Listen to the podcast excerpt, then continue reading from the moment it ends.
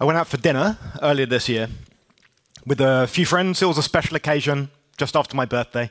So we went to a steak restaurant. Uh, it's called uh, Le Relais de Venise. There's a few of these, a handful in London, I think a couple in France. Um, it's a pretty simple concept. There's, well, you sit down and they give you, uh, they give you this plate of uh, chips and steak with the special sauce. You finish your food, the waiter comes back. This is a kind of a surprise if it's your first time there because then they give you the exact same thing again uh, the chips, the steak, the special sauce. There isn't a vegetarian option. Um, there aren't any other options. There isn't a menu. It's really good. I mean, I really, yeah, this is, this is kind of relevant, I promise. Um, so there are no choices with the steak, um, but the dessert menu. I, there, there is definitely a dessert menu, 17 items. I had the cheesecake. My friend had the profiteroles. I had like proper FOMO. Uh, but check this out. You see the underlines. So I didn't, I didn't know what those were. I had to ask the waiter what those were. Um, three items have red underlines, uh, three have blue. Uh, the red items are the three most popular chocolate desserts, and the blue items are the most popular without chocolate. And I think when Apple finally get around to making like their augmented reality glasses or something, like this is the first app I want, like in restaurants and bookshops and, uh, and all the rest.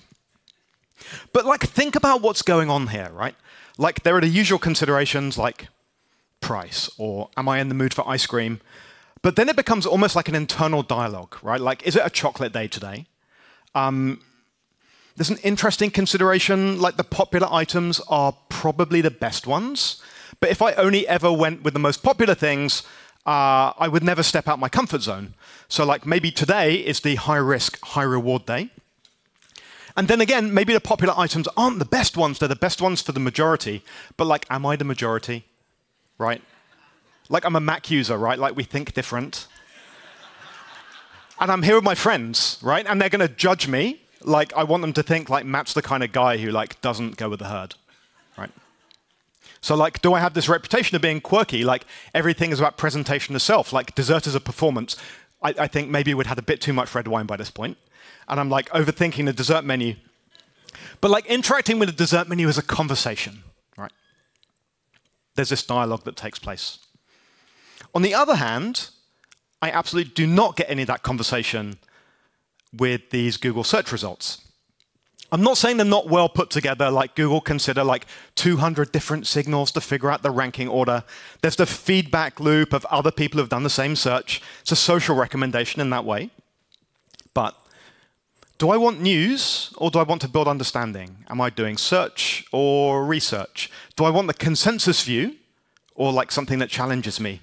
Uh, you can use Google to find all of those things, but you have to already know that that's what you are looking for. So those 200 factors aren't exposed to start, to start the dialogue. It's made decisions already on my behalf. It's a bit more like the steak non-menu than the dessert menu like. So search results have taken over the world. Uh, this is Twitter, right? It's where I get my news and like new articles. I, you know, one of my jobs is I write for a living. So new input is what I need. And sure, I choose who to follow, but when something is chosen to appear in the algorithmic timeline um, or in a trending section, it isn't the beginning of that kind of conversation. More search results. And this is DALL-E, um, OpenAI's image synthesis AI. I've typed in the query, a prompt, and a variety of images have been created. I can click on any image and generate more variations.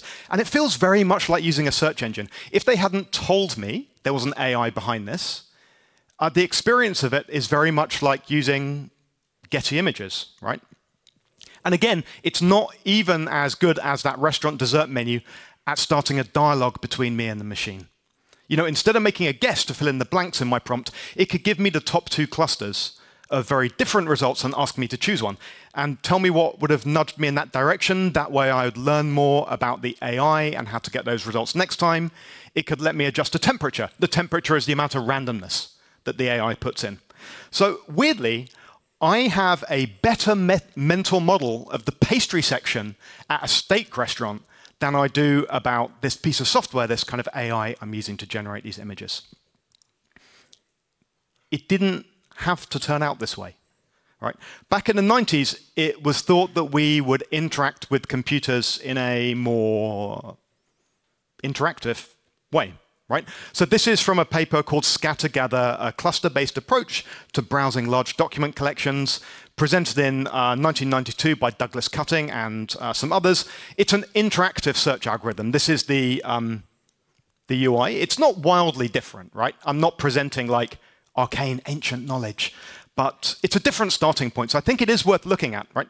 So let me show you how it works. This is the UI to explore well, any big selection of documents, an encyclopedia, the New York Times. Actually, this is it being used to explore the New York Times from August 1990. So what happens is the computer takes the whole set of articles and it scatters them into clusters. So it's automatically done with natural language processing, and they're automatically named and so the biggest clusters are education, domestic, Iraq, art, sport, oil, Germany, legal. And then what the user does is they perform the gather step, and they choose here Iraq, oil, Germany. The computer brings all those documents together and then re-scatters them. Deployment politics. And you can kind of see that it's not like we've zoomed in, right? Like it's not like we've zoomed in on just Iraq, oil, Germany, and found the overlap. Like Pakistan is in that list.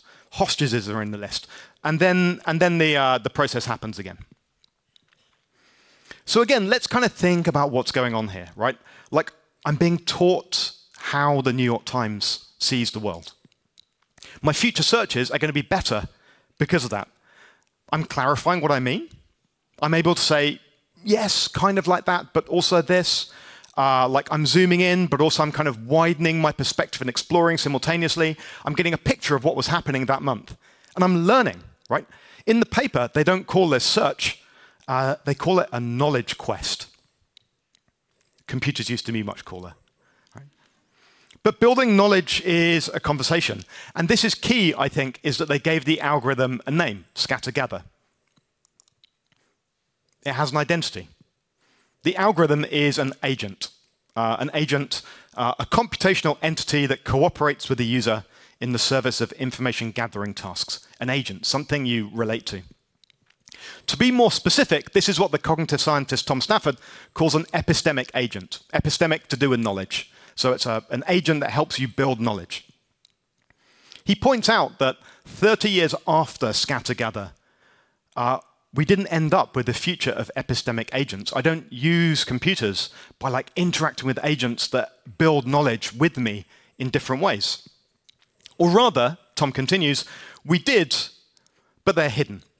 The knowledge guides are still with us, but now they're invisible guides. They're deeply embedded in software.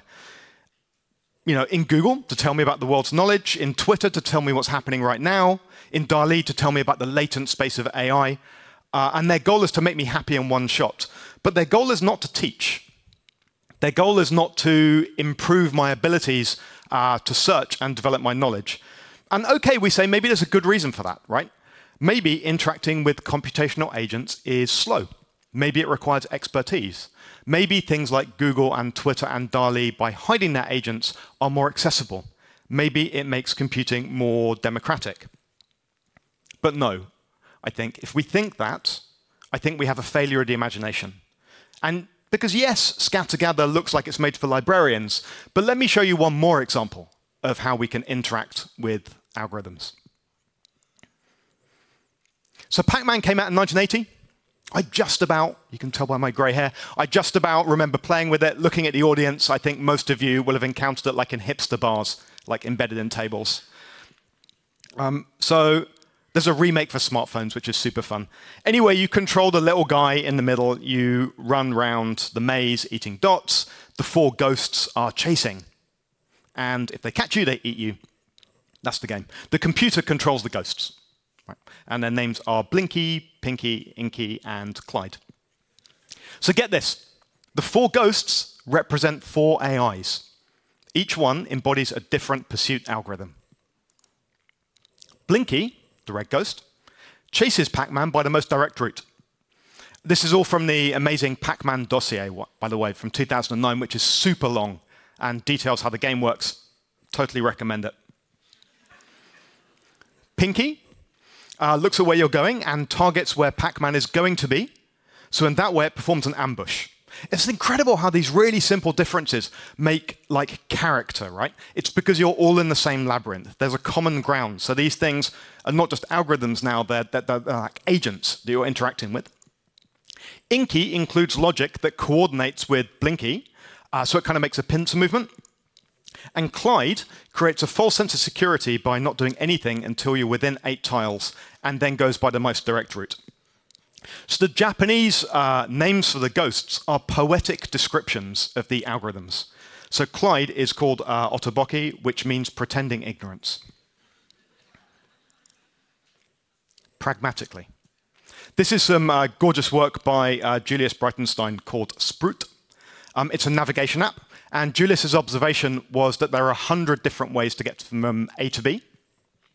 And maybe the agent that makes a decision about how we navigate from A to B could be turned into a character, and that way you could build a mental model about what it's trying to do. So this one is called Sightseer, which only takes you on really good walking routes. I know it sounds like I am saying we should turn our agents into little personalities, like Clippy returns from the grave, right? I am absolutely not saying that anthropomorphization can be effective, but computers are computers, and the user interface on a screen has much higher bandwidth uh, than voice dialogue, right? Because we can use the screen as a kind of a, a visual cache for our working memory. It's a kind of like a cognitive prosthesis. So, like, we kind of don't need these kind of little, you know, buddy agents for everything. What I am saying is that we should design computers as if there is a dialogue taking place, right? And do our best to let users learn and build expertise, and yes, expose the algorithm, because we're on a knowledge quest the whole time. And sorry, this is kind of a cheap shot. Um, and if anybody from Facebook is here, I'm really sorry, I don't really mean it. The reason all of this matters is because the future of our interfaces looks more like cooperative agents, not less. So this is the amazing Flowrite, which is a service built on top of GPT-3, which is by OpenAI, who later went on and made DALL-E, and it integrates with your email, among other tools. What you do is you type a summary of what you want, and it auto-expands into full sentences. Again, you can see there's an invisible agent here, but you can, and you can see it acts like a really long search query. You provide the prompt, it comes back with the answer. And of course, the agent has a personality, you know, it has a tone of voice. Maybe they should expose that more. Uh, but it's a dialogue, right? It's interactive. You can change the prompt, you can edit the text afterwards. Um, Garry Kasparov is uh, a former grandmaster chess champion. He was the first chess champion to be beaten by an AI. Um, he, was, he beat IBM's chess computer in 96. It beat him in 97. That was it. So long humanity. And he observed that after then, the great chess champions became a combination of humans and AI uh, the, the chess masters would train their own AIs, uh, learn from them, use them in training, and become better chess players because of that. And he came up with a word to describe this centaurs, named after the mythical being which is half human, half horse, right? And for Kasparov, the human part on top is steering. It's creative, it's intuitive, it's empathetic. It sits on top of the horse, the computer, that has the infinite memory and the brute force calculation. And yes, in the process, the, the human learns. What Flowrite shows is that this is the interface of the future. This is the uh, combined model of interacting with computers. The interaction is a journey of learning and building knowledge, uh, this combined conversation. And actually, when you look closer, you can see this already happening.